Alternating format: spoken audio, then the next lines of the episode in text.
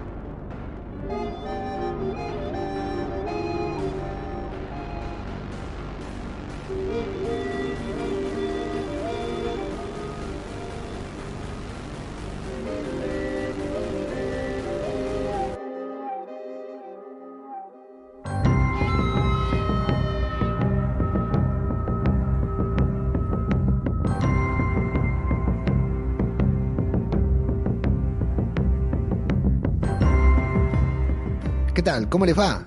Les damos la bienvenida a una nueva entrega, una nueva y muy especial entrega del podcast que faltaba, esta vez recuperando una de nuestras series clásicas, casi con la que no, no, no, no se lanzó este formato de podcast, pero casi, digamos, el que, el que lo catapultó a la fama, si es que este podcast tiene fama, ¿no? Yo soy ajeno al tiempo, saludo a mi compañero acá, eh, más que mi compañero, el, el líder de este podcast, que no falla nunca, los demás nos vamos alternando, pero él siempre está. Antonio, querido, ¿cómo estás?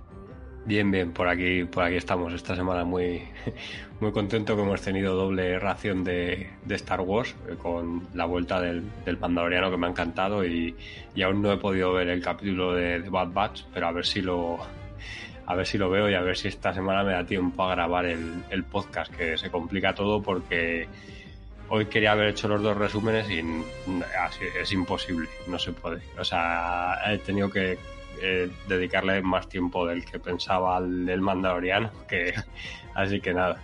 Eh, a ver si me da tiempo porque la verdad es que con lo bien que ha estado el Mandaloriano, no sé si si The Bad Batch está tan bien, pero por lo menos un cierre de temporada sí que tendrá que tener ese, ese podcast. Ya, Así ya que te nada. digo que de todas maneras en- entiendo y me parece genial porque en otras épocas de mi vida lo vivía igual que vos, o sea, me parece genial el hecho de que quieras eh, grabarlo, pero te digo que nadie se va a enojar, no porque The Bad Batch esté mal, ¿eh? porque cuando no está de Mandalorian está genial que esté The Bad Batch, ¿no? Que tengamos algo para ver, como decís vos, para hablar de lo que nos gusta hablar, ¿no? Estamos acá para hablar de lo que nos gusta hablar. Eh, pero bueno, eh, igual tuvo un par de capitulazos hace algunas semanas de Bad Batch que estuvieron geniales, ¿eh? que, que el capítulo doble fue brutal, eh, así que lo- lo te- no, creo que no te comenté que lo terminé de ver hace poquito eh, porque vengo atrasado y la verdad que, que genial. Bueno, eh, programa especialmente dedicado a nuestro querido Pablito Ous, que hoy está de cumpleaños, primero de marzo, y lo está celebrando como se debe celebrar un cumpleaños, con un apagón nacional, más del 50% de la población argentina sin luz, sin energía eléctrica, porque alguien prendió fuego un pasto, quemó un cable y se cortó la luz en medio país. Cosas que pasan, que hacía la distancia, ya te digo que hasta a mí me parecen surreales, pero feliz cumpleaños, Pablito, si estás escuchando esto, y la semana que viene contamos con su presencia siempre y cuando haya vuelto la luz en, en Argentina. No sé si querés saludar a, a Pablo aquí, Antonio. Nada, sí, ya le he felicitado por, por privado, y- pero nada, muchas felicidades, Pablo. Y espero que en algún momento recuperes la batería del móvil para escuchar el programa.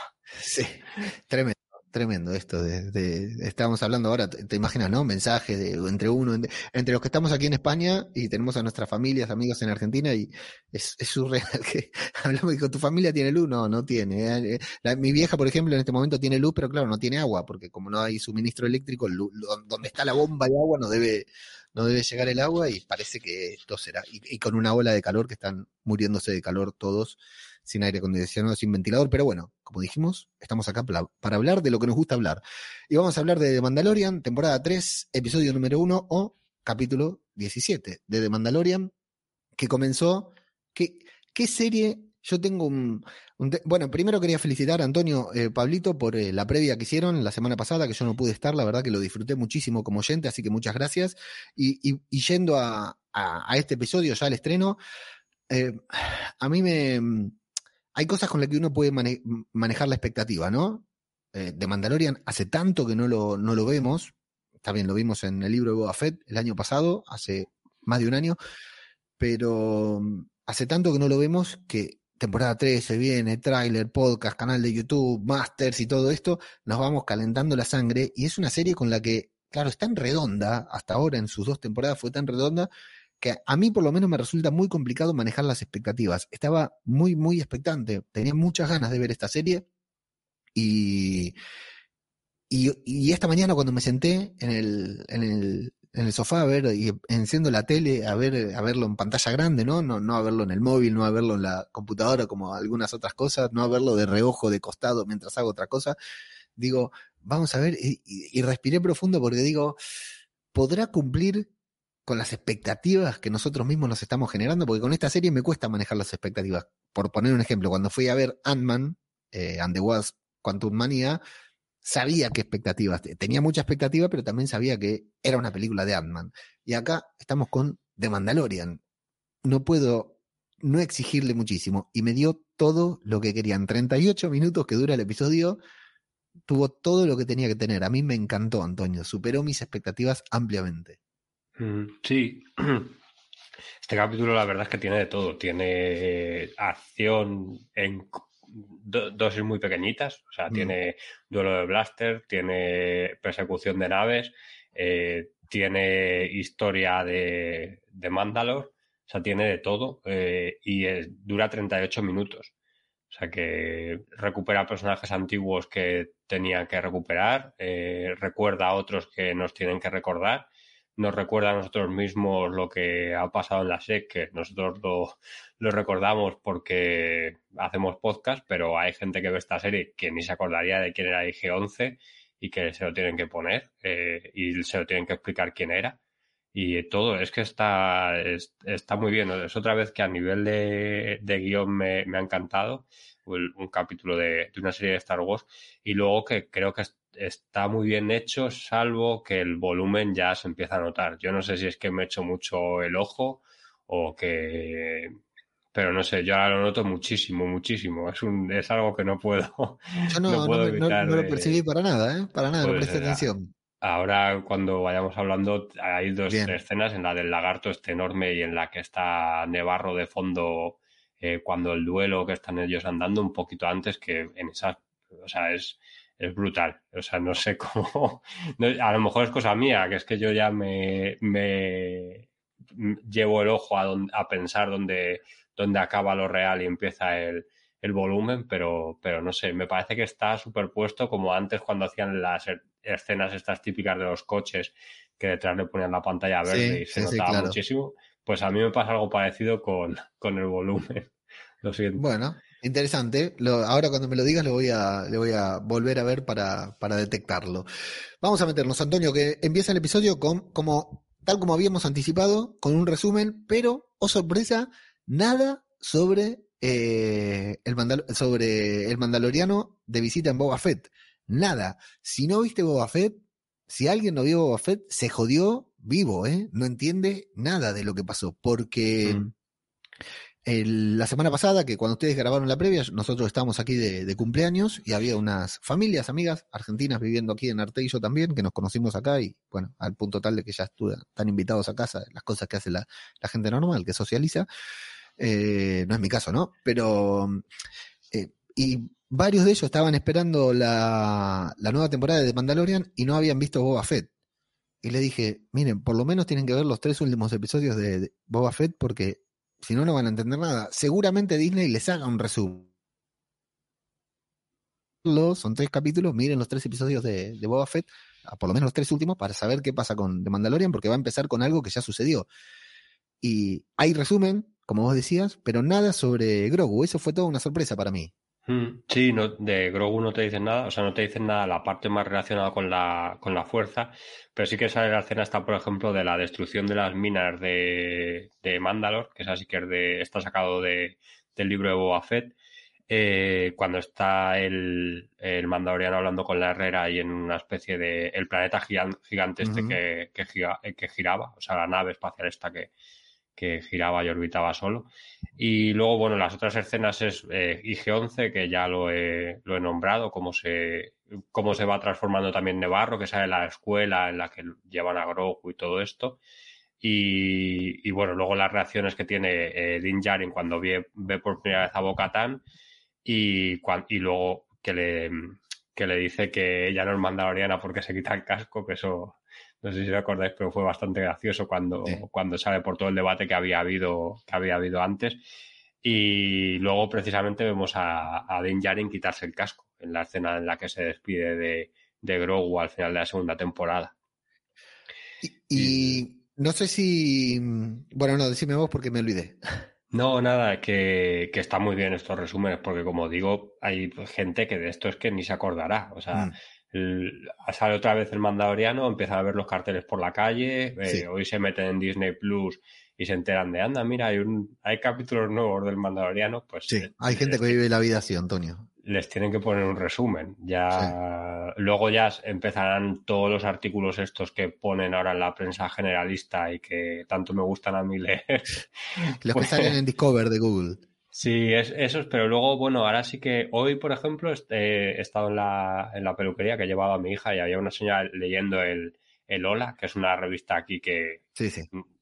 Eh, igual que la Ola de Argentina, que también existe. Ah, también existe, sí. es verdad, y el Hello en, en Inglaterra me parece que también hay demás. Bueno, pues en una revista desde Estar del Corazón y venía un artículo sobre Pedro Pascal hablando del mandaloriano y, y de, la, de las sofás y me ha llamado muchísimo la atención. Digo, hasta en el Ola tiene que salir el mandaloriano, porque lo, lo ve tanta gente que, claro, lo consideran, supongo, los medios generalistas algo, algo relevante. Pero bueno, pues para esta gente que ve en el Ola y se pone a ver el, el mandaloriano están estos resúmenes. Sí, recordad que eh, en el podcast que faltaba en Babel Infinito hablamos de, sobre el Mandaloriano desde la primera temporada, ¿eh? así que no es porque sea ahora esté de moda, sino porque siempre bancamos este proyecto como tantos otros proyectos que salieron mal y los bancamos también. Eh, sorpresa cuando lo vemos a, a IG-11, ¿eh? que es, me gustó cómo jugó conmigo el episodio porque cuando lo veo a IG-11 ahí, digo, uy, no me digas que va a volver después que no me digas que lo vuelven, ¿no? Porque si no, ¿por qué te lo van a recordar? Porque va a ser necesario recordar a IG-11. Luego, cuando llegan a Nevarro y vemos la estatua, dije, ah, qué hijo de puta, me cagaron. Al final era solo por para que te pongamos en contexto la estatua y después todo lo que pasa. Pero me gustó cómo me fue llevando ahí y una alegría eh, volver a ver y escuchar a, a IG-11. Bueno, y tenemos que, mira, así viene esta serie, ¿no? Por eso tardé tanto con el resumen. Eh, intro de Star Wars, la intro de los cascos, la intro de los cascos no, la intro de los droides de Star Wars, que ya nos tiene acostumbrados, que así empiezan toda la serie de Star Wars, cambió por completo, Antonio. Sí, aquí han quitado la música esta que, que sale, que a mí la verdad me, me, gusta, me gusta mucho. La música a mí también, y aparte la uso de intro del podcast. Mm. Según van pasando los, los cascos, pues han, han preferido poner directamente el sonido ambiente de, de lo que está pasando ya en la serie y, bueno, y han cambiado los cascos, que esto sí que lo hacen en, todo, en todas las, las series. Aquí, si no me equivoco, porque esto lo he, lo he hecho yo y no lo he mirado, no lo he comprobado en ningún sitio, están Vader, R2, eh, Fenner Sun, un piloto imperial, Bo-Katan, IG-11, un piloto o un casco que no he sabido muy bien, creo que es de un piloto, el, y luego sale la Herrera y el último que sale es el de el del Mandaloriano, el de Din Djarin. Eh, creo que no me he equivocado en ninguno, pero bueno, que son cascos que están, salvo el de Vader o R, bueno, R2 sí que salen en esta serie. R2 está, claro, me llama la atención eh, Vader, Vader es lo que más me llama la atención. Veremos a Vader en The Mandalorian. el casco de Vader, cómo lo recuperan. Sí, claro. Claro, claro. Bueno, eh, y el sonido ambiente, déjame decirte que una vez más, una referencia que ya habremos hecho, siendo una serie producida por John Favreau, John Favreau como eh, showrunner, estos golpes de un martillo contra un hierro, que después también vamos a ver a la Herrera inmediatamente después, son muy, muy de Iron Man, Antonio. Inmediatamente me llevan a mí a, a Iron Man. Bueno, vamos a ver a la Herrera me encantó siempre. La verdad que las dos o tres veces que ha aparecido la Herrera, desde el primer episodio, siempre nos ha gustado. Es un personaje genial que tiene mucha mística por detrás. Toda la cueva ahí donde están trabajando, la forma en que crean el casco, insisto, todo muy, muy Iron Man.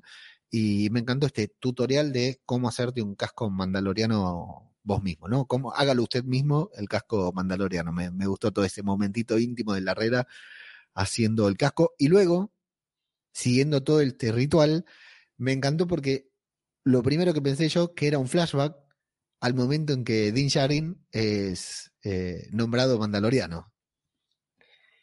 Sí, sí, yo también. ¿Vos también? Sí. Sí, todo, todo el rato, porque además en el, en el momento ya que le va a salvar ahí eh, Previsla, que le empuja al, al, niño y todo, y digo, pues será que, que Previsla le salvó todo lo que claro tal, harán luchado ya de mayores y, no, no es eso lo que, lo que pasa, sino que es una escena de, del presente.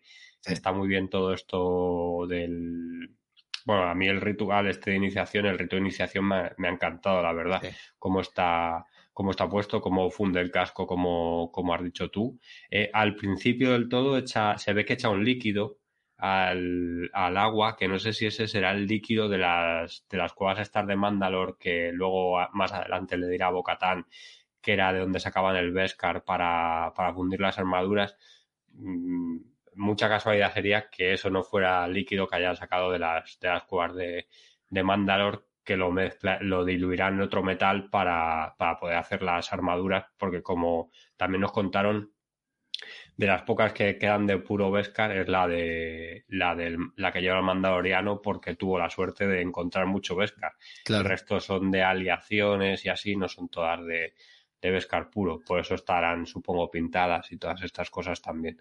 Eh, y luego el juramento, pues es muy, es muy chulo. Me lo he apuntado por aquí, si quieres lo, lo claro que sí, por supuesto. eso mm, a ver, dice, juro por mi nombre y los nombres de los ancestros que recorreré el camino del Mandalor, y que las palabras del credo quedarán para siempre grabadas en mi corazón. Dice, This is the way, desde ahora en adelante jamás me quitaré el casco. This is the way yo creo que no tiene traducción posible. Esto... Eh, a mí me gusta que, pensando que era el flashback de Din Sharin, como no llega a, a, decir la última promesa, la de que nunca se quitará el casco, creí que iba a venirse el debate por ahí, ¿no? Porque justo comienza el, la pelea cuando está por prometer que no se va a quitar el casco y no lo hace. Digo, al final nunca lo había prometido. Sí, es que está muy bien montado para que nos creamos que es, que es un. Bueno, pues que, que es Din Djarin, el, el niño este que por cierto es un.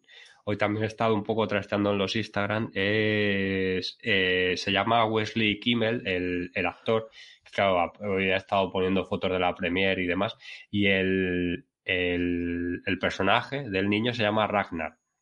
Eh, no sé si lo llevarán al acólito, porque me ha extrañado un poco que le hayan dado nombre y todo a alguien que a lo mejor no vuelve, no vuelve a salir. No, el acólito no, es de la otra serie que, es, que Tom Crew, la que se supone que va a salir, que va a salir este año. La serie que nunca sabemos cuándo se comenzó a firmar, pero Jude Law compartió una foto y dijo, ya terminamos de firmar, filmar y salió todo bien. Así que en cualquier momento se puede estrenar directamente sin que nosotros sepamos mm. nada. Eh, esta serie pseudo juvenil que tendremos, que será una especie de Stranger Things en el mundo Star Wars. Buen, bien pensado, Antonio, no se me había ocurrido. Bueno, mala idea, el ritual hermoso, hermoso, mala idea hacerlo en un lago en donde hay un cocodrilo gigante, ¿no?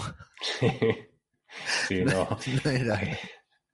Aquí, a ver, supongo que tendrán que este ritual antes se hacía, esto no sé si luego saldrá en los libros de arte y todas estas cosas, eh, que este ritual eh, inicialmente se harían las minas de Mandalor bañándose allí y que como ahora no lo pueden hacer allí tienen que buscar un lago, pero claro, buscar un lago con, con un caimán gigante no es muy buena opción.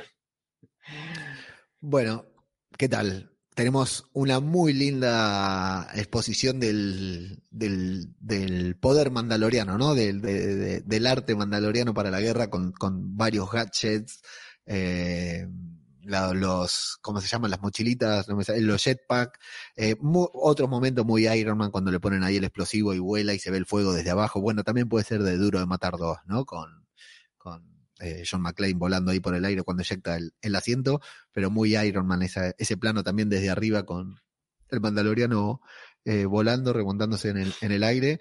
Eh, creo que hay un, una linda sucesión de secuencias que terminan como tienen que terminar con la entrada de El Mandaloriano para que entendamos que era el presente, ¿no? Que estaba transcurrido ahí y el poder de fuerza de, de la nueva nave de, de mando, Antonio.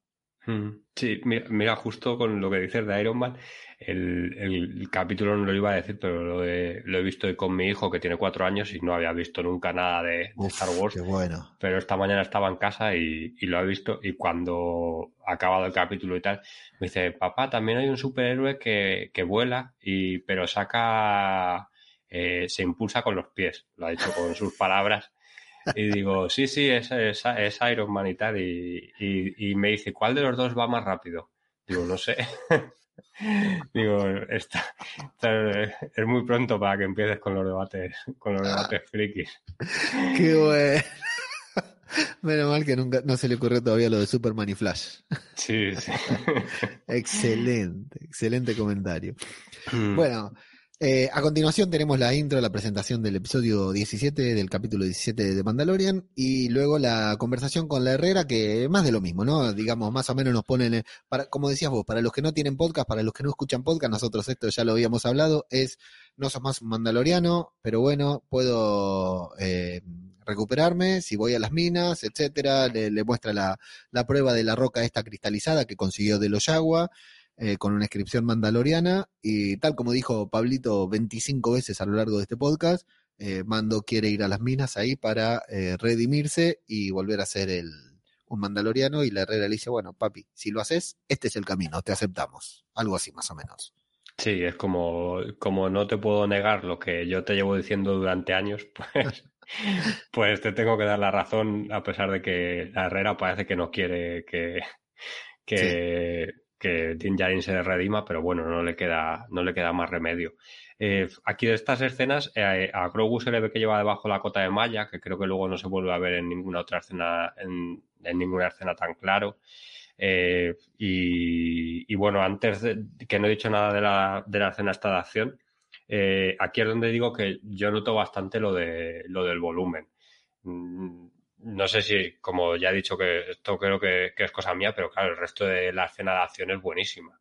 ¿Sabes? Ahí mandalorianos pegándose con, con, una criatura enorme, pues yo ahí compro lo que sea, aunque lo hubieran hecho como la película esta de, que está tan famosa, la India está de Triple R, que, que estoy viendo igual, es, los efectos son una mierda, pero me está gustando tanto la película que, pues aquí igual, es, me gusta tanto lo que veo que me da igual que los efectos por lo menos para mí están un poco, un poco flojillos.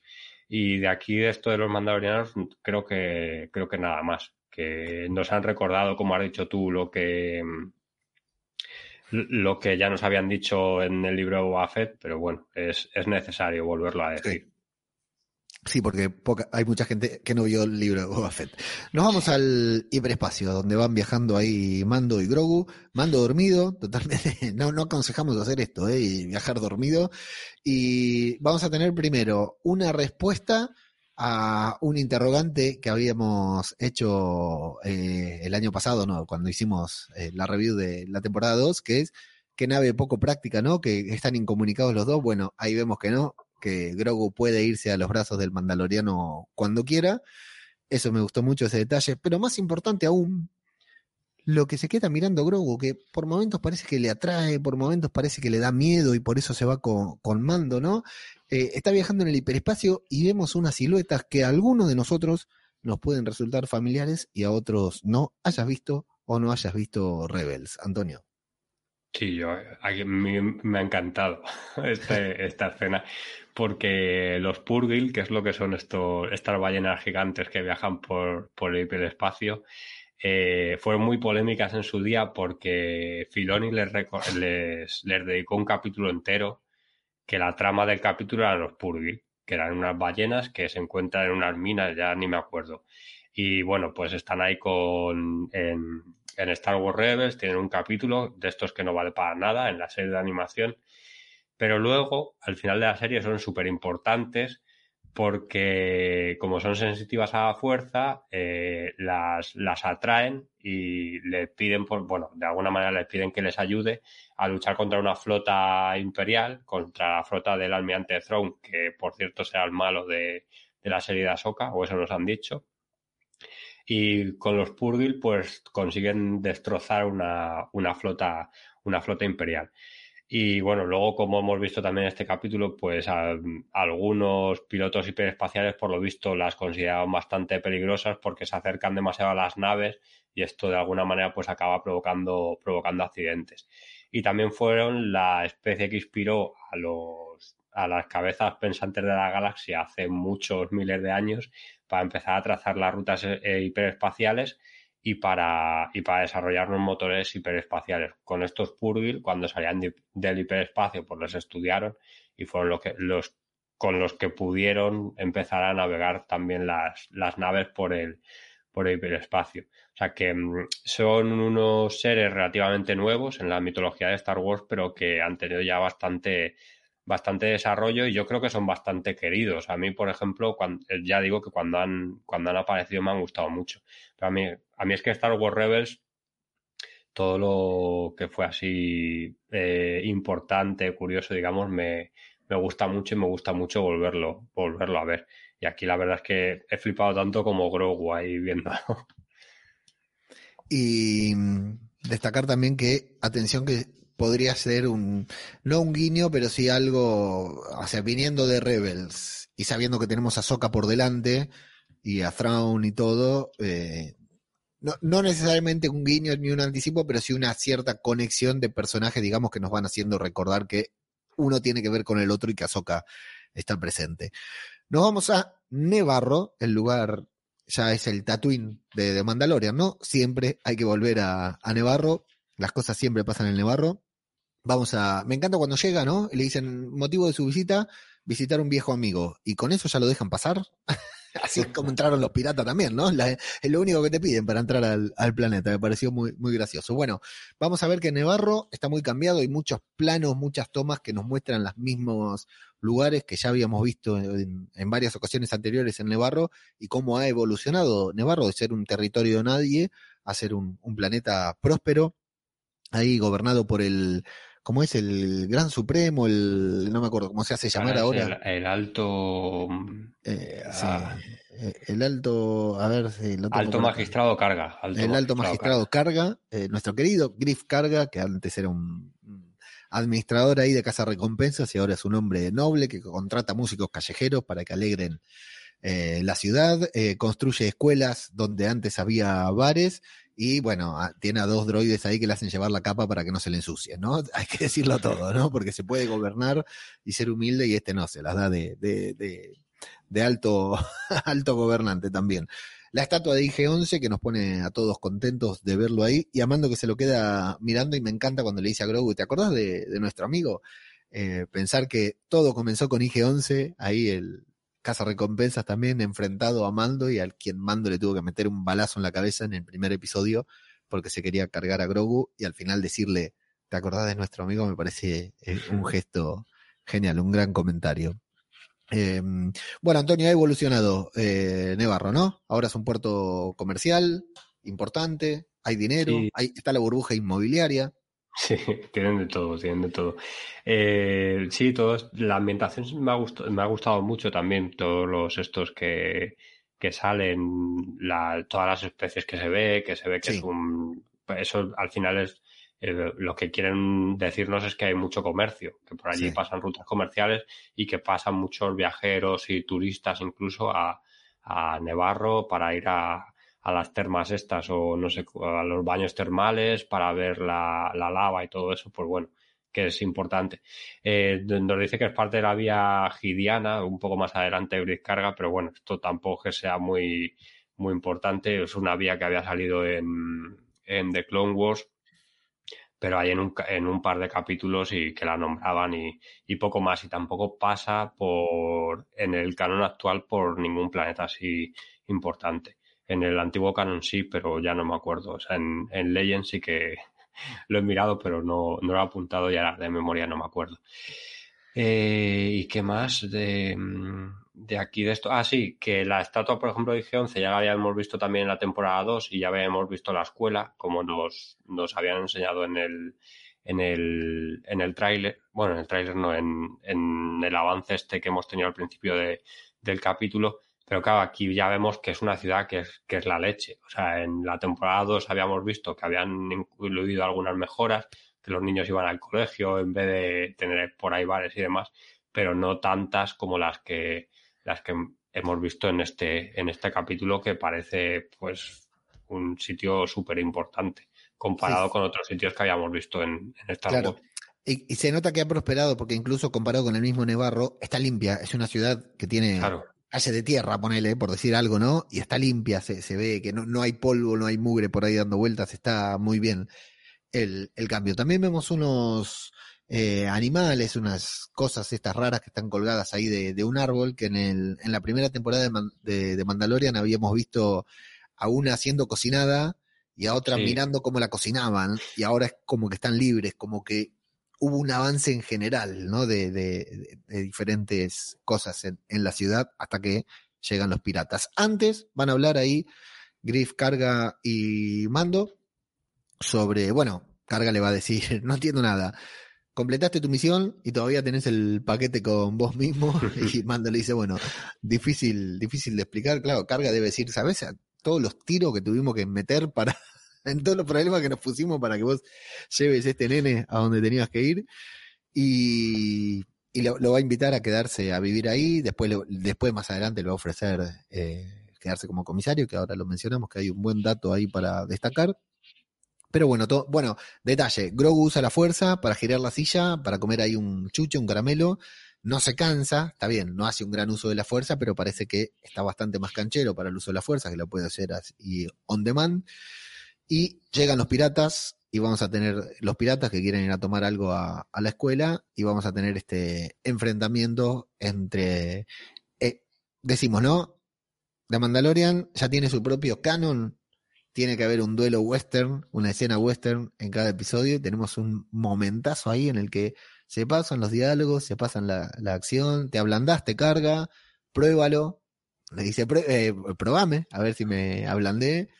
Después le dispara muy bien porque le dispara y no lo mata, le dispara al... Y, me encanta nomás, qué sutil, qué sutil eh, mando las la posiciones, ¿no? Cómo se, se, para de una manera, se para de otra, da un paso atrás, expectante, ¿no? Para ver si tiene que intervenir o no y cómo al final termina interviniendo y termina matando a cuatro o cinco piratas, Antonio. Sí, esta escena es, es brutal, es puro, puro western galáctico de este que, que nos gusta cómo se, cómo se disparan y aquí sí, efectivamente mata a, matan a cinco piratas y dejan escapar a uno.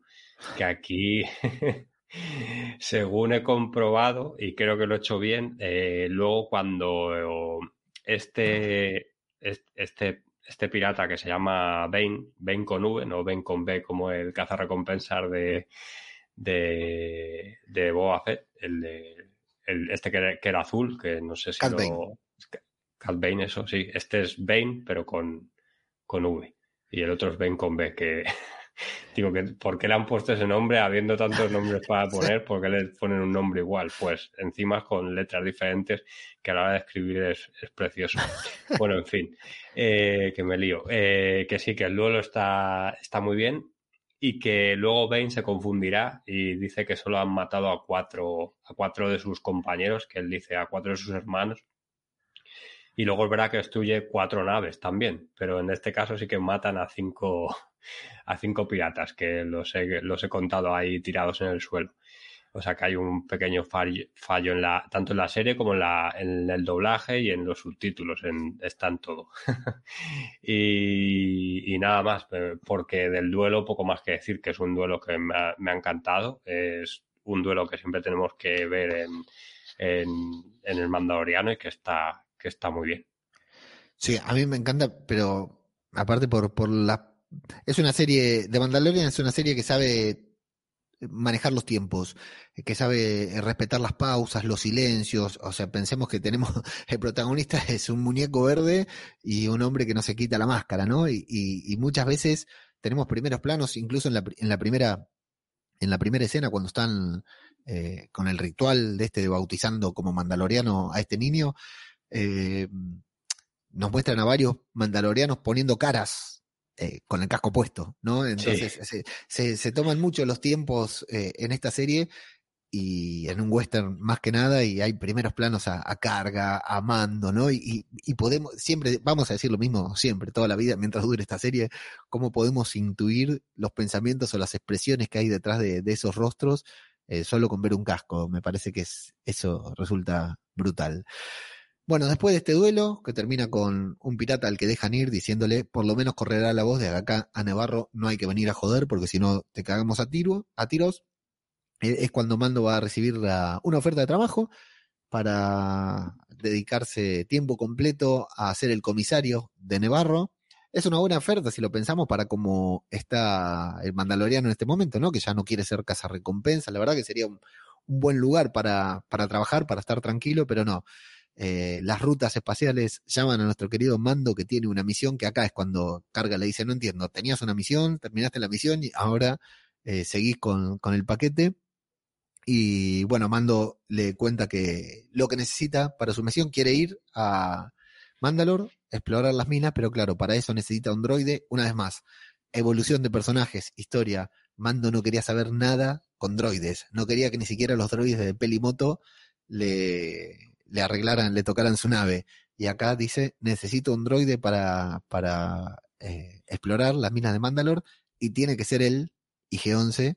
En él confío, él es mi amigo y era un droide con el que estaba totalmente enfrentado y entonces lo van a querer, lo, necesita para reconstruir con las piezas originales, con las con algunas piezas originales que eran eh, forman parte de, la estatua.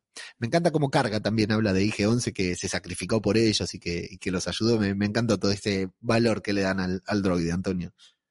Sí, al final aquí carga también nos da un, poco la impresión de que es un político que se ha olvidado de, de, hay una, una, frase también que le dice, no, si estamos haciendo mucha riqueza aquí, y el mandaloriano le dice, no, si ya lo veo. Como diciendo, ya veo cómo vas vestido y todo lo que tienes aquí que está, está muy bien. Y aquí también es donde tienen la conversación que nos aclaran lo que ha pasado con, con Cara que pues eh, simplemente dicen que se ha ido a las fuerzas especiales porque la han reclutado la Nueva República y también que Moff Gideon que le han hecho un, un tribunal de guerra, también la, la Nueva República, o sea que nos recuerdan que hay dos personajes, que uno no va a volver a salir y que, y que Moff Gideon no, no ha sido ejecutado ni nada, sino que está en un, suponemos que estará en la cárcel. O sea que por ahí, por ahí seguramente le volvamos a ver también esta, esta temporada o en el, o en el futuro. Y nada más, aquí vamos ya con lo de recuperar IG-11, que es bastante gracioso las dos escenas que, tienen ahora. Sí, yo te iba a decir, eh, Grogu empieza de a poquito. La serie empieza muy bien, muy arriba, con toda esta escena de acción, con, este, con todo este despliegue mandaloriano, se mete rápido, nos mete rápido en la dinámica de la serie, que es un viaje, una escena, un viaje, ¿no? De ir a un lugar, de ir al otro. Enseguida, eh, de manera inmediata nos lleva a nuestra zona de confort de estar sentados viendo esta serie, ¿no? O sea, no sabemos con qué nos vamos a encontrar y nos encontramos con lo que necesitamos ver sobre eh, The Mandalorian. Y Grogu, que es parte de la gran parte del atractivo de esta serie, ¿no? Es venir a ver, a ver con qué nos va a sorprender Grogu. Y si lo pensamos hasta acá, agarró un chuche, dio vuelta en una silla, no hizo nada especialmente tierno, eh, ya de por sí es tierno, pero lo de las ballenas, ¿no? En el momento que van ahí por los purgils en el, en el hiperespacio, pero no hace nada extremadamente tierno, llamativo Grogu como en otros capítulos. Hasta este momento que es Messi en el Mundial de, de Qatar y se convierte en el personaje. Primero nos vamos a, a encontrar con esta especie, bueno, todo este camino que hacen, se llevan el, Claro, no, primero tenemos el momento que lo despiertan. me estaba precipitando, me estaba adelantando en el que lo despiertan a dije 11 y de pronto de Mandalorian se convierte en una serie de terror, casi, ¿no? Con algo que, que, se arrastra con las manos. Sí, es, aquí este, no, no me he puesto a mirar planos de Terminator, pero seguro que hay alguno parecido de, un, un T-1000 es el Seguro. no, el T800 es el sí, el T800 es. El T800 arrastrándose parecido a, a cómo se arrastra aquí G11, seguro, seguro. Sí, sí, sin duda. Con la voz de Taika Waititi queriendo matar a, Grogu y Mando y Griff Carga pasándoselo como si fuera una pelota de rugby, me pareció genial. Y el droide de protocolo que lo, lo, lo, deja fuera de juego a, a IG-11 tirándole un busto de Griff Carga, que Griff Carga tiene un busto de sí mismo en su oficina, es brutal. ¿eh? Sí, sí, por eso te digo que está como muy bien eh, eh, muy bien contextualizado el, personaje de Carga de cómo ha cambiado, que su, o sea, ya no contrata a cazar recompensa, ya no tiene tratos con piratas, ya se ha vuelto un político que se quiere vestir bien, quiere tener droides llevando el traje, se ha puesto un busto de sí mismo en su, es que es, genial si lo piensas el, sí, sí, está muy bien. Cómo lo han, cómo lo han hecho. Muy, muy bien. Bueno, eh, el tema es que IG-11 vuelve con su programación eh, casa recompensas, ¿no? Su programación original, entonces lo tiene que llevar con los más expertos en reparar droides, que son los Ancelans. Uno de los de las mejores cosas que tuvimos en la trilogía de las secuelas, Antonio, Babu Freak, ¿no? Que no está aquí, pero da lo mismo, no importa cómo se llamen, son tres o cuatro Babu Freak al mismo. Y yo la verdad que cada vez que aparece Babu Freak, cuando le dice, cuando se presenta en la nave al final con, con Citripio otra vez, eh, la verdad que es un personaje que aparece dos minutos en la última película y me encanta. Eh, bueno, acá es genial todo lo que pasa. Eh, cómo intentan arreglarlo, cómo no lo pueden arreglar, y lo mejor es cuando Grogu va y lo haga. lo levanta en brazos y Mando lo tiene que retar.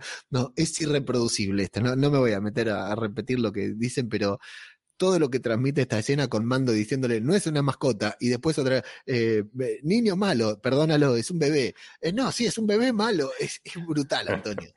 Sí, sí, es que eh, está muy bien. Bueno, el, diálogo está, está muy bien. Como Gris Carga y también por fuera le va traduciendo lo que, lo que dicen, que tiene que estar agachado. El, el, ¿Cómo entró Mando ahí? entró arrastrándose. Se metió, eso sí, arrastrándose. Es como. Es como bueno. Eh, y, y sí, la, la escena está súper bien. Está muy bien que hayan recuperado a los ancelanos, que a mí me gustó mucho de Bubble Freak, es de lo poco que me gustó de, del episodio 9. Pues mira, aquí eh, le tenemos por triplicado, creo que, creo que es. Y, y todo, toda la escena muy bien. De los ancelanos, bueno, decir un poquillo que es, bueno, se ve aquí que es una especie de diminuta, pero son muy, muy inteligentes y esto, unido a que tienen unas microlentes en las córneas, pues es lo que les permite que sean tan buenos eh, arreglando, arreglando cosas eh, pequeñas como droides o otros trabajos tecnológicos que, hacen. Y yo no me acordaba, pero he estado viendo la escena de, de Babu Freak en el episodio 9 con, con C3PO y le, le, lo que quiere es reprogramarlo, lo quieren reprogramar para, para que les traduzca Sith, que yo de eso no me acordaba la verdad lenguaje prohibido, claro. Sí, que lo tenía prohibido y ya con eso eh, lo podía o sea, lo podía decir, pero ya se le iba a borrar por completo la, memoria. No, o sea, me acordaba de que le borraban la memoria y todo, pero no me acordaba, no me acordaba por qué. Y nada, muy graciosa la, la escena. La verdad es que, la verdad es que me ha encantado. Son de estas escenas que luego si te paras a pensar, piensas que son ridículas, pero cuando las ves te es la esencia de la gracia. sí. sí tiene que haber escenas de, escenas de estas también. En una escena que, en una serie que comenzó con un lagarto gigante. Con, después tuvo un duelo de, disparado, un, duelo de, tiradores al estilo western. Y va a terminar con una batalla espacial de las que te gustan a vos, Antonio, lo sé, una batalla especial, eh, espacial muy buena. Esta escena es la esencia de la serie. Nos enamoramos de, Mandalorian por momentos como este y súper bien logrado eh, el momento que, porque aparte Grogu está ahí mirando, casi toda la serie está mirando para un lado, para el otro, hasta el momento que viene y lo abraza a este Ancelan y lo levanta y se lo quiere llevar a su casa porque le gusta, le parece tierno, me parece excelente. Bueno, el tema es que el droide no sirve, necesitan otro, Mando quiere ese, así que la serie, si no le dan una misión, Mando se consigue su propia misión y dice, necesito una pieza, yo la voy a conseguir para que ustedes me reparen porque el droide que quiero es este, no es otro parecido. El único droide que yo, que es entendible también, ¿no? Porque es el único droide con el que trabajó. El, único droide, el primer droide en el que empezó a confiar. Hmm. Eh, entonces es comprensible que quiera ese y eh, consigue una nueva misión de buscar una pieza. Sí, No, que supongo por los trailers que irá a buscarla a Tatooine y Por supuesto, ¿a dónde si no? ¿A dónde si no? Va a ir a Coruscant, no. no Coruscant sale en los trailers, ¿eh? que eso... Sí. sí, En fin. Pero sabemos que eh, Pelimoto, los Yaguas van a tener esa pieza. Sí, seguro. Y si no la conseguirán, tendrá que... Ese capítulo, si, si tiene si va con los Jaguars en busca de una pieza va a ser también bastante divertido. Sí, sí, sí. Creo que no, no, puede, no puede, no fue faltar presente desde la primera temporada también. Se suben a la nave, se van a buscar esta pieza que, necesita Mando, como decimos, cada episodio tiene que tener una misión, algo por hacer Mando y ya encontró la, la próxima. Le va a enseñar a Grogu a navegar para ser un buen mandaloriano. También tiene que, ya le está introduciendo, ¿viste? Al, mundo de Mandalor me gusta. No solo tenés mm. que aprender a pelear, sino también a navegar y le va mostrando ahí todas las naves hasta que se enciende la luz de alerta porque lo están persiguiendo, son piratas y es justamente este pirata Bane. Así que nos vamos al, no a la conclusión del episodio, pero sí a, a la gran escena del episodio que es, para mí la escena es la, de anterior, la de los Ancelans, pero aquí, claro, no se podía ir en Fade, tenía que ir arriba, el episodio nos meten una eh, persecución espacial entre asteroides que es brutal. A mí me encantó, no sé qué te pareció vos, Antonio. Sí, a mí también me gustó mucho. Los, los asteroides, eh, bueno, como se mueve por ahí el, el Starfighter este de Naboo, el, el N1 es, es brutal. Como, como esta, la nave del Mandaloriano es mucho más maniobrable que la que tienen los piratas, eh, puede hacer todos los trucos estos de esconderse en los asteroides y salir por detrás y dispararle y ellos ni siquiera le pueden ver por la velocidad que tiene, que tiene la nave.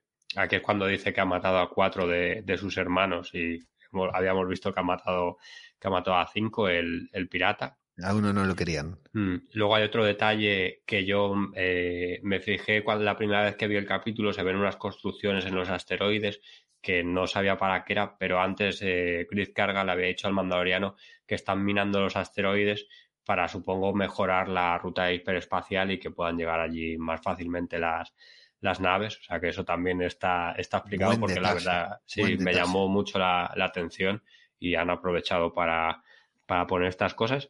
Y, nada, sí, la, la, escena esta de batalla de, naves está muy bien. Y luego acaba desembocando, que llega a la, a la nave principal esta de, del rey pirata Gorian Sar, este que, que se parece. Yo aquí no quiero ofender a nadie, pero con el tema de los cómics soy, soy muy malo. O sea que, pero por lo visto se parece bastante este Gorian Sar a un personaje bastante mítico de, de, los cómics de DC, que es la cosa del pantano, que lo, lo llegó a dibujar a Alan Moore en su día y ahora creo que lo van a repescar para, la, para el nuevo universo de DC este que han, que han anunciado hace poquito.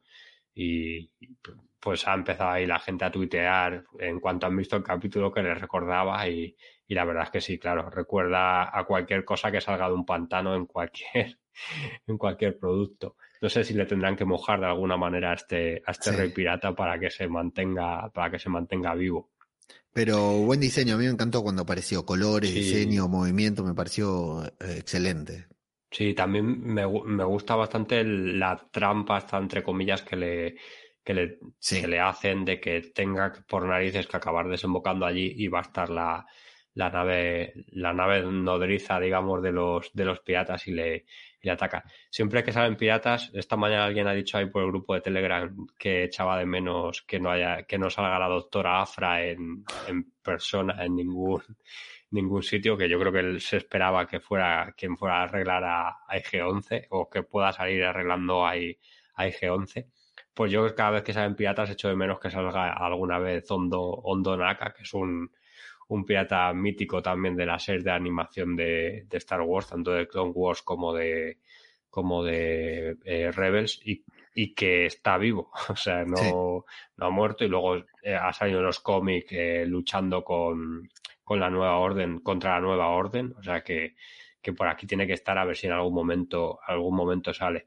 Y también solo decir que, que vuelven a decir lo de Dan Farrick, que creo que bueno, que si es un podcast friki hay que decir que, que dice esto de Dan Farrick cuando se siente, se siente acorralado. Y luego como se escapa también es, es brutal. Le dice lo de nunca confíes en, en un pirata, Y, y, le da el botón y, y, adiós, muy buenas. Adiós, sí, muy buena resolución. Muy buena resolución. También eh, anticlimática porque esperamos una confrontación, eh, lo tenían en la mira, estaba como acorralado y, lo resuelve muy bien con, su nueva nave. Sí, aquí no sé si nos han spoileado bastante en el, en el tráiler con, con, esta trama, pero bueno, pues no sé si merece la pena decirlo porque en el eh, tráiler... sí, si no lo dice primero el de la cueva del imperio y ¿qué hacemos? Nada, que en, en el tráiler vimos como luego Nevarro va a quedar bastante destruida y va a ir ahí eh, Paz, Paz, Bisla, creo que es el, el este mandaloriano grandote que dispara con la, con la ametralladora esta de, de Blaster, pues va a ir allí a, enfrentarse con alguien. Entendemos que con quien se van a enfrentar y quien ha destruido Nevarro son estos piratas. Entonces, pues bueno. Eh, no sé si eso en el trailer quedaba muy bien y quedaba muy épico, pero claro, no sé si. si. Si, no son spoiler. Si, si no era un spoiler, si no era un spoiler, ya lo convertimos nosotros en spoiler, quede tranquilo, con el podcast y con estos sobreanálisis que hacemos de, la serie. Pero bueno, buena introducción de un personaje que no conocíamos y que seguramente esto, semejante diseño para un personaje que recién aparece, evidentemente va a tener cierta importancia en algún futuro. Y ahora sí, a la conclusión que también decimos, ¿no? El episodio tiene que tener de todo, tiene, tiene todo lo que tiene que tener. Nos vamos, decíamos, queremos ver a Boca Tan nos vamos a ver a Bocatán, nos vamos a Kebala, un planeta mandaloriano, en donde está ahí echada, deprimida, porque cuando regresó sin el sable oscuro, sus mandalorianos, su gente se fue, están por ahí ganándose la vida a los mercenarios, ya no, no la siguen a ella, y de hecho le dice a Mando, ¿tenés el sable oscuro? Sí, bueno, anda, move el sable, agitalo y vas a ver cómo te van a respetar enseguida. Dice, nada más mostrando ese sablecito de mierda, te van a hacer caso y van a tener un poquitito de charla ahí con, contextualizando todo el problema mandaloriano. Hay algo muy bueno que le dice Bocatán a, a Din Djarin, que es esto de que eh, los mandalorianos que, siguen, los que, los que siguen el credo mandaloriano, ¿no? estos que no se quitan el casco, la herrera y todos los demás,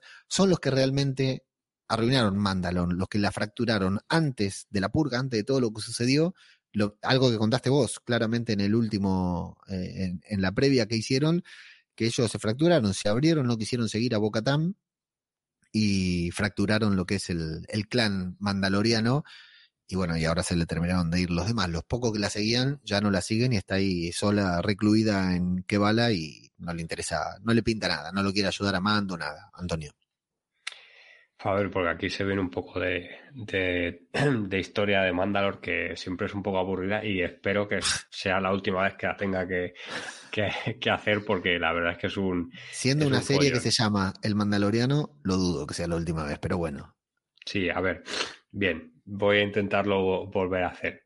Eh, aquí está en el planeta eh, Kalevala y todo lo que habéis escuchado en, en, el capítulo, no lo vamos a repetir porque ya está, ya está en el capítulo y bueno, ya lo has resumido tú, también un poquillo, vale. Este planeta es el planeta natal de la casa Kreis. La casa Kreis es la de Bocatan Kreis, eh, pues es el planeta natal de su casa, de donde surgieron, eh, donde surgió la casa Kreis. Eh, también fue el nacimiento de la duquesa Satin Kreis, que es la hermana de Bocatan. Vale.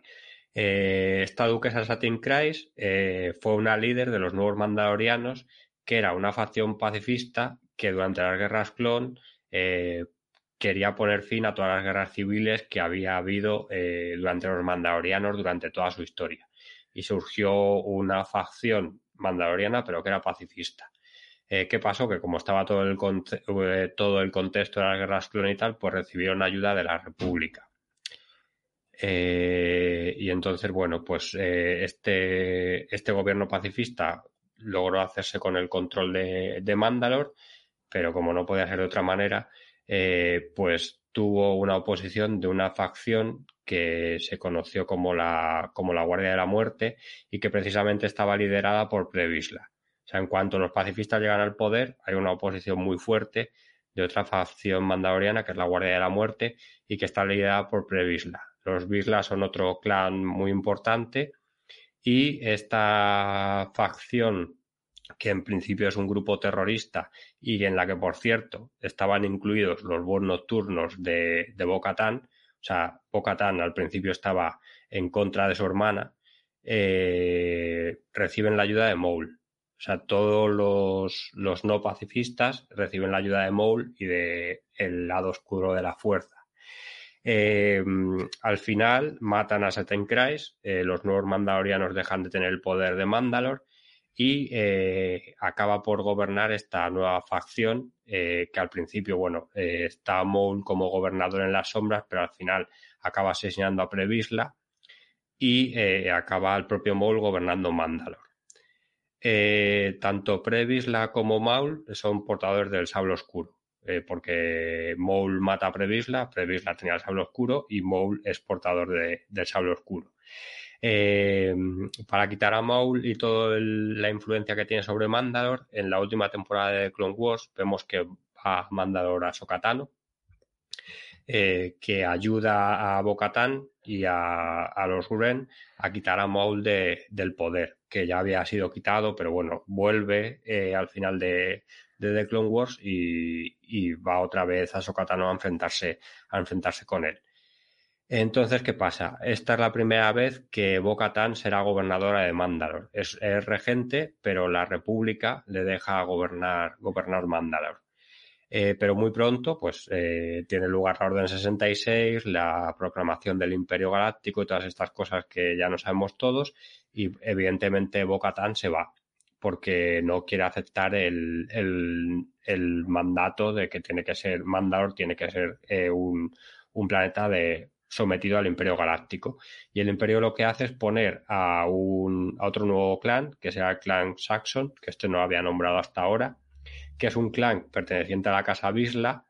Y, bueno, es, como veis es todo un lío, pero es otro clan que se opone a los a la casa Kreis, otro clan de estos a los que hace referencia en este capítulo Bocatán, que ha fracturado durante, durante décadas Mandalor y a este clan Saxon, en primer lugar, se opone la, Casa Gruen. La Casa Gruen es la de Sabine, una de las protagonistas de, Rebels, y Usa Gruen, que es su, su madre.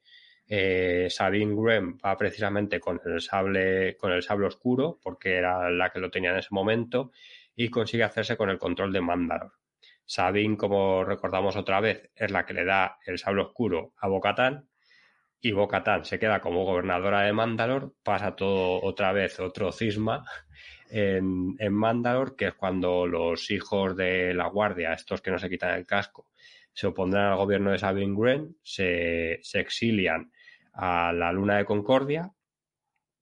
Y bueno, pues eh, todo esto, esto que tenemos que, que llegamos a la situación actual en la que el imperio bombardeó Mandalor, tiene lugar la noche de las, de las mil lágrimas y ahora pues nadie sigue a Bocatán porque ganó el sable oscuro sin combate porque se lo regalaron. Eh, Sabine Wren hoy por hoy no sabemos dónde está, aunque va a aparecer en, en en la serie de Ahsoka. Y, bueno, pues a ver qué va pasando con, qué va pasando con, con Mandalor. Y ahora el sable oscuro, pues lo tiene, lo tiene, lo tiene Din Djarin. Y ya está. Me ha quedado muy largo, creo, pero creo que es otra vez necesario volver a recordar todas las facciones, todas a las que hace referencia eh, Bocatan en este capítulo y por qué eh, creo que han elegido el planeta este de Kalevala, que podían haber elegido cualquier otro, pues han elegido este porque es bastante relevante para, la casa, para la casa eh, en todo esto. Parece mentira que haya conseguido hacer todo esto y no, de otras cosas más importantes no, no, consiga, no consiga acordarme. Pero bueno, esta, esta historia que no sirve para nada, mm, creo que es bastante importante saberla para, para entender bien el, todo el trasfondo que tiene la serie, que evidentemente no hace falta saberlo, pero bueno, que creo bueno, que pero también nos da más contexto para el, digamos, berrinche de Bocatán, ¿no? Que está ahí cruzada de brazos diciendo, no, no, nene malo a, de Mandalorian, ¿no? A, Mando diciéndole, no, no, digamos, no, no te ayudo y listo, no me interesa nada de lo que tengas para decir, ya no me interesa Mandalor, ya no me interesan los mandalorianos, absolutamente nada, porque está doblemente eh, defraudada, por un lado por su gente, por otro lado con el clan de, del mandaloriano, y también le parece ridículo este dogma, esto de tener que ir a eh, redimirse a, la, a las aguas que están debajo de las minas porque le dicen no hay nada mágico, es, todo superstición, es todo es puro cuento, va a ser un planeta envenenado, ¿no? Pero tampoco lo intenta convencer, le dice, le da su opinión y le dice a mí, no me mire nada, yo no te voy a acompañar, no te voy a ayudar, nada, buena suerte. Y, y al final, bueno, eh, el detalle este de si el planeta está envenenado o no. Eh, pero me gusta así como, como le dice, mira, no, no, no, vas a encontrar nada, no hay nada en Mandalor, lo que sí hace es darle la ubicación precisa de dónde está, el sitio donde tiene que ir, y Mando le dice, bueno, voy a ir y nos vemos después, y ella le dice, bueno, anda y después me contás, pero hmm. nada, quedan ahí eh, totalmente separados, pero de todas maneras me gustó mucho eh, esta nueva, esta reintroducción de Bocatán en el universo como para que no la olvidemos y la importancia que le da Din Sharin también, ¿no? Yendo a consultarle a ella, ¿no? Poniéndole en su lugar, diciendo, pero vos no eras la líder, vos no estás acá, vos no estás go gobernando Mandalor, eh, esté donde esté, ¿no? Eh, la importancia del respeto que le da Din Sharin también a ella. Sí, sí, sí. Y bueno, creo que también lo que es relativamente importante es saber que los Bisla y los, los Kreis han estado enfrentados durante, durante décadas. Mm. Y aquí eh, hay un Bisla y hay un Kreis en esta serie que, en algún momento se tendrán que enfrentar o en algún momento se tendrán que juntar, pero porque se tengan que enfrentar a un mal muchísimo mayor que las rencillas que puedan tener ellos durante, durante décadas. Que nos están poniendo mucho, creo que nos están dando mucho contexto y nos están haciendo recordar mucho, mucho contexto a los que los buscamos los, las personas que vean esta serie sin, sin fijarse en todos estos detalles, pues les dará igual y no pasa nada, porque la serie creo que se puede seguir perfectamente sin saber todo este rollazo que he soltado yo durante 10 minutos, pero bueno, creo que es importante que el que quiera que tenga estos detalles y que yo hoy me haya pasado, pues eso, media hora eh, escribiendo 15 líneas sobre, sobre la historia mandaloriana, porque a los frikis nos, nos gustan mucho estos detalles y creo que tienen que estar también en, que tienen que estar también en la serie. 8.1, la calificación en IMDB me parece un tanto baja para el buen capítulo, el capítulo completo que fue. Está bien, es cierto, todavía falta verlo, lo vieron, votaron solamente 2.300 personas, que es nada en comparación a la cantidad de personas que votan habitualmente en, IMDB. Y tenemos eh, al día de hoy, que ya pasaron las 12 de la noche, es decir, ya es 2 de marzo, ya terminó acá en España el cumpleaños de Pablito, aunque le quedan 4 horas para seguir festejando la luz de las velas. Eh, Tan, eh, Grogu, Star Wars, The Bad Batch, mira, qué curioso, y Pedro Pascal son trending topic en España. Bombazo de The Mandalorian, tremendo regreso que seguramente le queda mucho, mucho por crecer. Eh, ¿Contento con este primer episodio de la tercera temporada, Antonio? Sí, sí, mucho, mucho. A ver, eh, si lo pensamos fríamente, eh, esta, mañana he hecho la broma en el grupo de Telegram de que era un episodio de transición, no ha avanzado la trama. O sea, la trama está donde la dejamos después del libro de Boa Fett, que el mandaloriano tiene que ir a las minas a bañarse. Ese, es el, ese es el resumen del capítulo.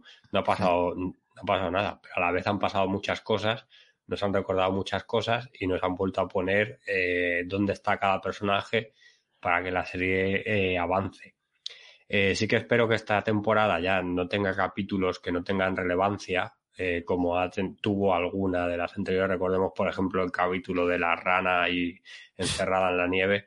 Pues espero que ese tipo de capítulos que sí que hemos tenido en las dos anteriores esta temporada no pase, pero bueno, pues No sé por qué tenés esa ilusión. Está claro que va a haber episodios de relleno también. Pero creo, eh, creo que ya hay demasiada trama para contar por detrás para que haga falta relleno. O sea, por ejemplo, esto que hemos dicho de que tienen que ir a arreglar a IG-11 y tendrán que ir a buscar una pieza y seguramente vayan a Tatooine, eso podemos considerarlo un capítulo de relleno. Pero con este capítulo ya nos han hecho que no lo sea, porque ya es algo que le pasa directamente al mandaloriano, no que se encuentra una rana por la galaxia y la tiene que salvar. A eso es a lo que, a lo que de cierta manera me, me refiero. Que bueno, pues creo que, que, no va que no va a haber tanto relleno como entre comillas hubo entre la, en las dos temporadas anteriores. Entonces, pues para mí eso le da, le da importancia. Este capítulo, eh, como digo, no ha avanzado la trama, pero para mí no ha sido de relleno. Es un capítulo que han pasado cosas y cosas que nos tienen que, contar. Que Nevarro está mejor, que, que Boca Tan está deprimida, que, lo, que los hijos estos, los, que no se quitan el casco están allí se han reconstruido y están reclutando a, gente nueva para la secta, o sea que bueno, sí que nos han contado, nos han contado muchas cosas. Y bueno, y que sí, y con el sable oscuro, pues ahora el mandaloriano de repente puede tener un ejército, también nos han contado, o sea que tiene mucha importancia este, este capítulo, creo. Gran episodio, gran regreso de The Mandalorian t.me barra Star Wars a tope es el grupo de Telegram en donde podés venir a friquear con esta serie desde el momento en que el episodio está disponible en Disney Plus. Tenemos un espacio ahí eh, dedicado exclusivamente para los spoilers, así que sean todos bienvenidos y bienvenidas. Y si estás escuchando esto por primera vez, o por segundo, por la vez que sea, si llevas 17 episodios eh, viendo, escuchando este programa también, todo nuestro recorrido que hemos hecho a, tanto de Mandalorian como en las otras series de Star Wars, por supuesto que dar un like, comentar en Evox siempre nos viene bien. La semana que viene ya leeremos comentarios. Cinco estrellas en Apple, cinco estrellas en Spotify nos vienen genial y compartir el podcast con otras personas para que más personas se enteren de que hay dos o tres personas que se quedan levantadas hasta tarde y dedican todo un día a generar contenido relacionado con The Mandalorian, nos viene muy, pero muy bien para que el podcast siga creciendo. La semana que viene, esperemos, equipo completo. Yo en lo personal, eh, a la gente, a, las personas que escuchan otros podcasts de Babel Infinito también, además del podcast que faltaba, bueno, estoy un poco irregular por cuestiones personales, pero este no me lo quería perder, así que aquí estoy y ya me pondré al día también con los otros podcasts que hace un par de días que no estoy grabando, así que agradezco por la paciencia a las personas que escuchan también los otros podcasts de Babel Infinito, ya agarraremos ritmo una vez más. Y bueno, no sé, Antonio, si querés decir algo más, además de que la fuerza te acompañe para cerrar el programa. No, solo como, bueno, hay un comentario en Evox del capítulo, bueno, del podcast anterior de, Bien. El otro, y, y, quiero, por si acaso, leer uno que me dejaron, bueno, dejaron en el, en el de en el de, de Bad Batch, en el del noveno capítulo, por si acaso no retomo el podcast, pues por lo menos para que quede elegido, porque me da pena no leerlo. Es de una persona que es eh, Aneta Mark, lo firma y nos dice, eh, hello there. Soy nueva por estos lares. He de reconocer que después de escuchar todos los podcasts de capítulos emitidos hasta ahora de Bad Batch, Mola y mucho el repaso que le das a mis malotes favoritos. Enhorabuena, eh, me, me, sumo a tu nave. Un abrazo. Eh, y bueno, que le quería dar las gracias solo por dejar el comentario, porque por comentarios como estos es por los que no quiero dejar de hacer el, podcast. Entonces, pues que, que, muchas gracias. Y también en el, en el otro, espera un segundo y lo, lo busco, la semana pasada en el del Mandaloriano, eh, Miguel, Sí, Miguel de V eh, o Miguel del Quinto, no sé lo que era, nos dijo, esperando la serie habrá que repasar los últimos episodios. Pues también gracias por, por comentar y así ya los dejamos leídos y la semana que viene si queréis comentad en este para lo que queráis de la serie, vamos, o insultadnos, que también, como siempre pide Socer, está muy bien. Tremendo comentario el anterior que se escuchó todo el repaso que habías hecho a The Bad Batch. Tremendo. Sí, espero que no fuera todo seguido porque... Tremendo comentario. Sí, la verdad que esas cosas nos dan, nos dan la vida, ¿eh? nos dan la vida por hacer, el, por estar acá haciendo el tonto. Muy bien, eh, feliz cumpleaños Pablito una vez más eh, y la semana que viene, bueno, nos leemos en Telegram y nos escuchamos la semana que viene. Dale, Antonio. Mm, muy bien, venga. Muchas gracias y hasta la próxima. Hasta luego. Solitaria es mi vida, trabajo para mí mismo, nunca fallo en mi trabajo, te cazo caliente o frío, cazador mandaloriano, nunca nadie me ha visto la cara, este es el camino y en sí mi blaster dispara. Mi pasado está nublado de masacre y destrucción, malditos droides, los odio sin excepción, mas la salvación llegó y yo les tendí mi mano, adoptar a un niño huérfano de verde, un mandaloriano. Si no fuera por ellos yo no sería quien ahora soy, por eso jure seguir el camino del mandaloriano. El gremio de cazadores un encargo me propone capturar o eliminar a un sujeto cero explicaciones. Droide también lo busca, no me gusta aliarme con él, pero si quiero completar el encargo lo tendré que hacer. Sin embargo, qué raro, no tenía 50 años, no puedo matar a un niño, tendré que entregarlo.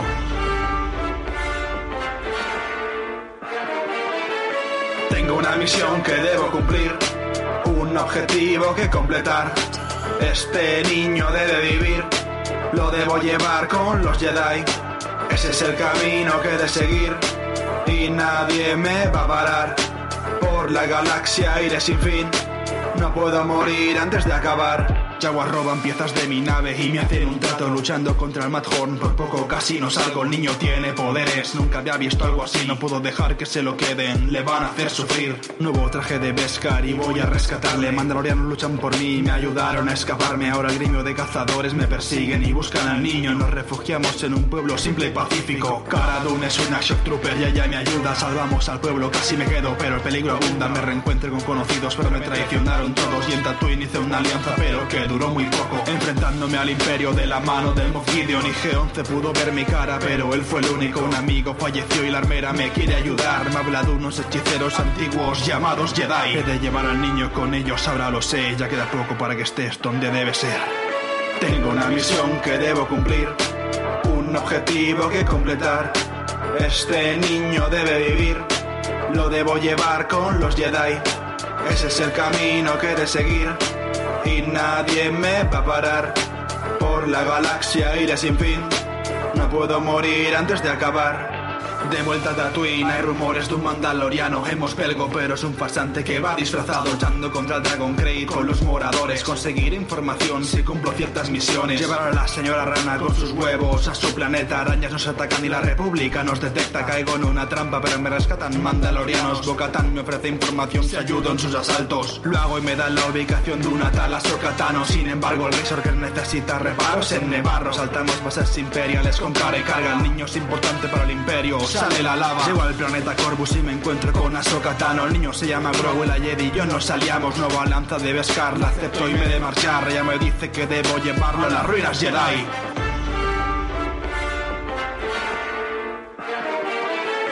Tengo una misión que debo cumplir Un objetivo que completar. Este niño debe vivir Lo debo llevar con los Jedi. Ese es el camino que he de seguir y nadie me va a parar.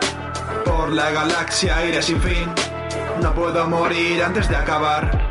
Llegamos a las ruinas y el niño se vincula con la fuerza. Conozco a Boba, busca su armadura, que es de su herencia. Ataca al imperio y unos nuevos droides a Grogu se llevan. Destruyen mi nave, menos la lanza de Beskar. Boba y Shan prometen ayudarme a rescatar al niño. Necesito Mayfield para saber la ubicación de Gideon. El niño me quitaría el casco si es necesario, lo haré. Prepárate, es más importante para mí de lo que crees. Atacamos en equipo, Boca se al combate. Casi me gana el Dark Trooper, resiste cualquier ataque. Más la lanza lo destroza y el resto lo saco para afuera. Contra Gideon, espada negra contra lanza de pesca. No importa lo que signifique boca, tanto mala espada. De repente mil Dark Troopers vuelven a plantarnos cara. No podremos, son demasiados y poderosos, pero aparece de la nada un X-Wing misterioso.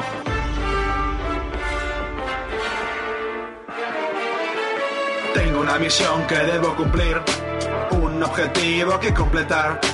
Este niño debe vivir, lo debo llevar con los Jedi. Ese es el camino que he de seguir y nadie me va a parar.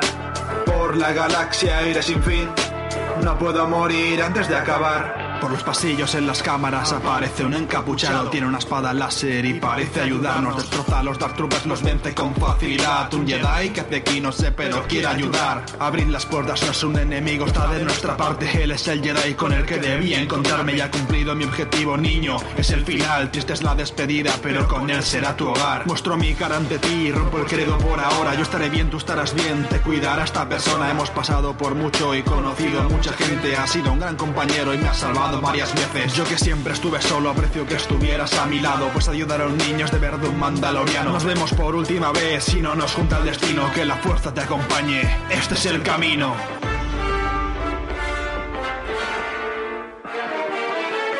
Tengo una misión que debo cumplir, un objetivo que completar. Este niño debe vivir, lo debo llevar con los Jedi. Ese es el camino que he de seguir y nadie me va a parar. Por la galaxia iré sin fin, no puedo morir antes de acabar. Tengo una misión que debo cumplir, un objetivo que completar. Este niño debe vivir, lo debo llevar con los Jedi. Ese es el camino que he de seguir y nadie me va a parar. Por la galaxia iré sin fin, no puedo morir antes de acabar.